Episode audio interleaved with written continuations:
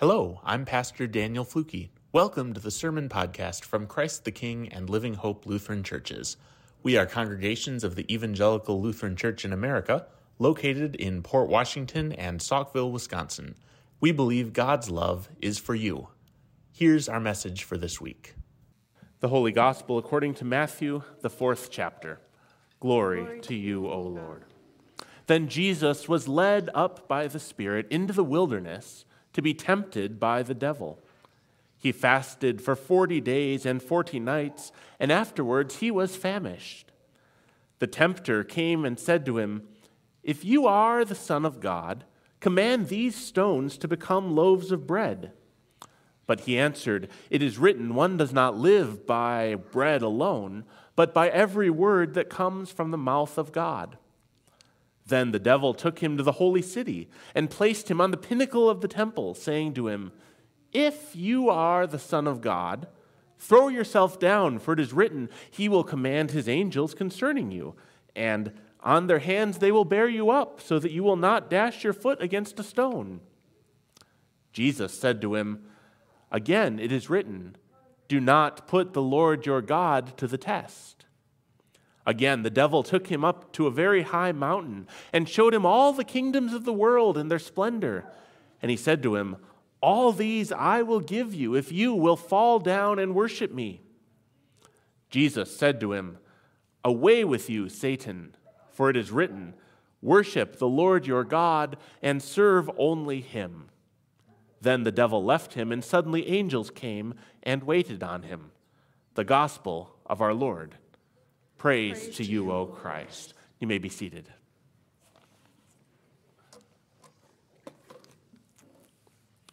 Grace to you and peace from God our Father and the Lord Jesus Christ. Amen. So, again, welcome to the season of Lent. Now, I was supposed to say that on Wednesday, but here we are. The message of Ash Wednesday still applies a week later, and I hope that You'll join us on Wednesday over at Living Hope. This week's forecast looks much better than last week's.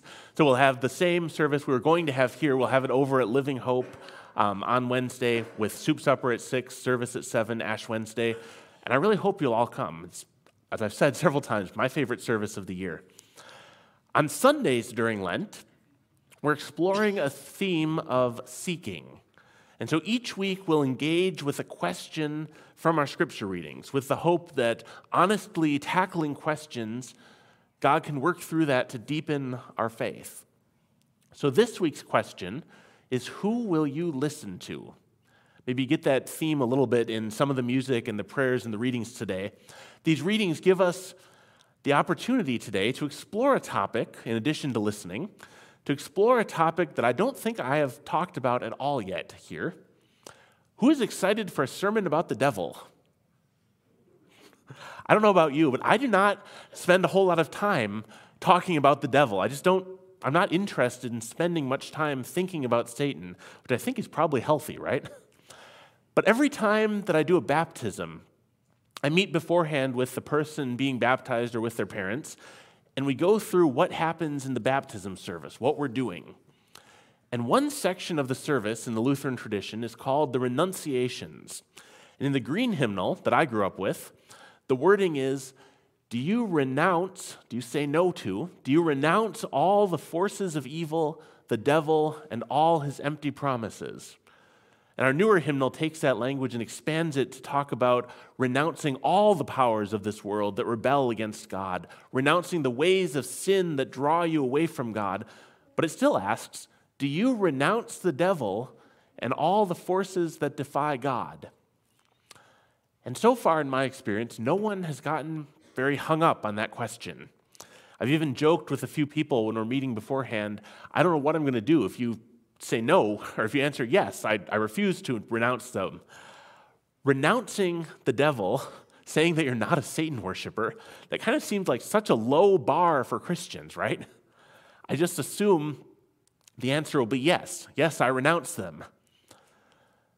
But as we read this week's lessons, I wonder if I'm sometimes too flippant, too casual about this question. Because as I've thought about how the devil works, how the forces of evil go about their business of drawing us away from God, it is not so easy and simple to just offhandedly reject evil. And not all Christians believe in a personal devil named Satan active in the world. That's okay. It's not a very healthy subject to explore too deeply, right? In fact, the Bible itself is not nearly as clear on it as we might think. And that the first time in Scripture that we hear about Satan is in that first reading from Genesis, when the devil tempts Eve to eat the apple and commit the first sin, right? Except that's not actually what we heard or read. It's actually just a serpent in the story, a snake. And there's nothing there about the, the devil or the word Satan. That is us reading into the text and being influenced by centuries of artwork. It's not what the Bible actually says. I think it's implied, but it's not actually what Scripture says. And for that matter, it also says nothing about an apple, just says a fruit. But whether or not you believe in a personal devil as a character, I think that we all do have to believe in the power of evil. The power of evil in this world, because both the Bible and our own experience make it clear there is evil at work in this world. And the work of evil, the work of the devil as personified in Scripture, is always to draw us away from God the devil's temptations are always lies and empty promises. In John 8, Jesus refers to the devil as the father of lies. It says, He was a murderer from the beginning and does not stand in the truth because there is no truth in him. When he lies, he speaks according to his own nature, for he is a liar and the father of lies.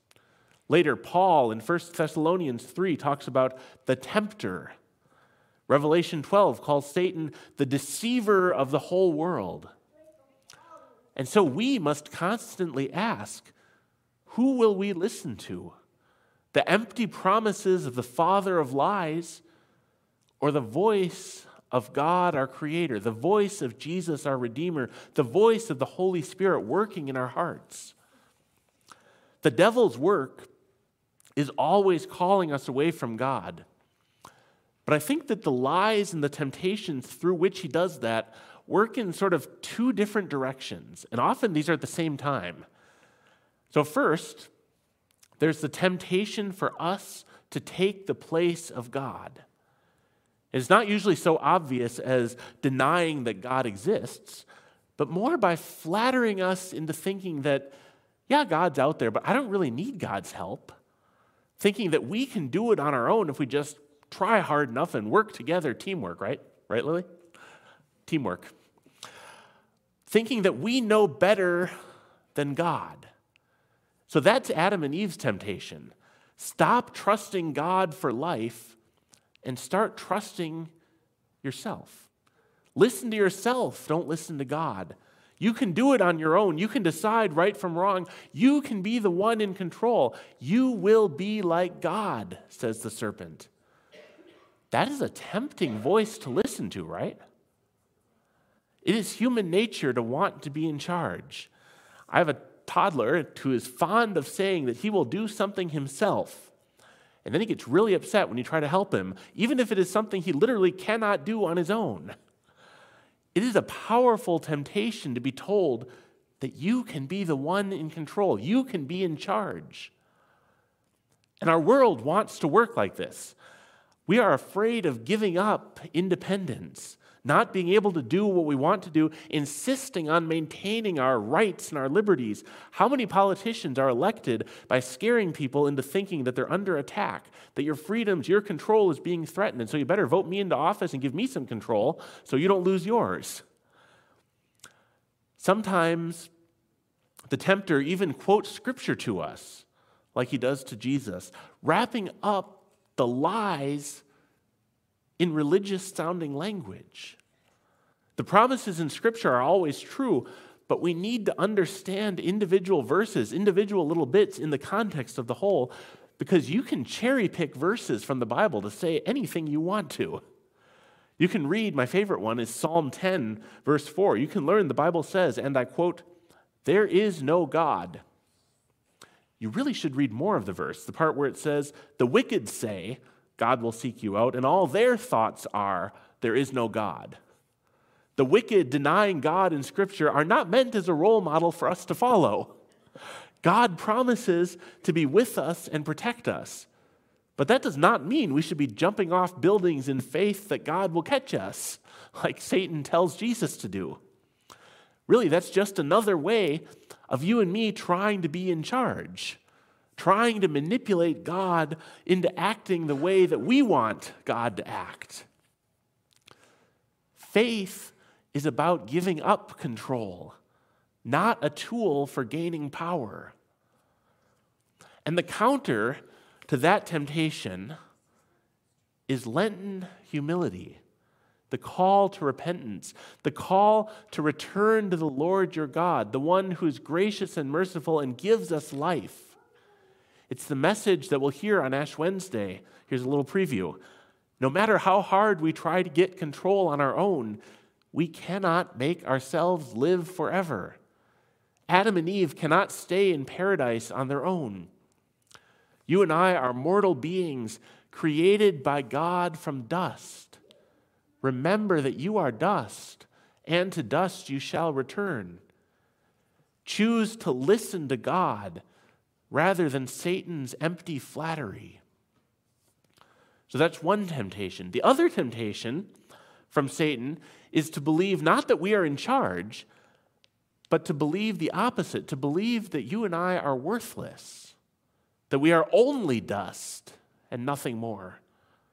Satan tempts us to believe that we are not enough. To Jesus, he says, If you really are the Son of God, do this. He questions his identity. He says, Take advantage of your position, do some flashy magic, and then everyone will appreciate you. The whole world will worship you. Then you'll really matter. Satan works in Scripture by telling lies and half truths by praying, P R E Y, praying, not P R A Y, praying on our fears and our insecurities, inviting us to question our identity. And to that, God says, You are my beloved. We go back to baptism, to the moment we can point to when God claimed you as God's own child. When Satan says you are lacking, God says, No, you are my beloved. You are loved. You are set free. Jesus' temptation in scripture that we just read, his temptations in the wilderness come right after his own baptism, right after that moment when the heavens opened up and he heard God's voice declare, You are my son, the beloved. I wonder how often in the wilderness when he was tempted did Jesus return to that promise? And I think Satan works today often through the commercial messages of our society. Buy this, and then you'll be happy. Never gone on a cruise? You're missing out. Your life is lacking. You're not good enough. But if you buy this diet, then people will like you and your life will have meaning. Those are empty promises. Any message, even the ones that are wrapped up in religious sounding language, any message that says, if you do this, God will start to love you. Or if you do this, well, then God can't love you anymore. Any message that accuses you of being so broken that you are beyond redemption is a lie from Satan. Do not listen to any message that says your life is a waste and you should be ashamed of who you are.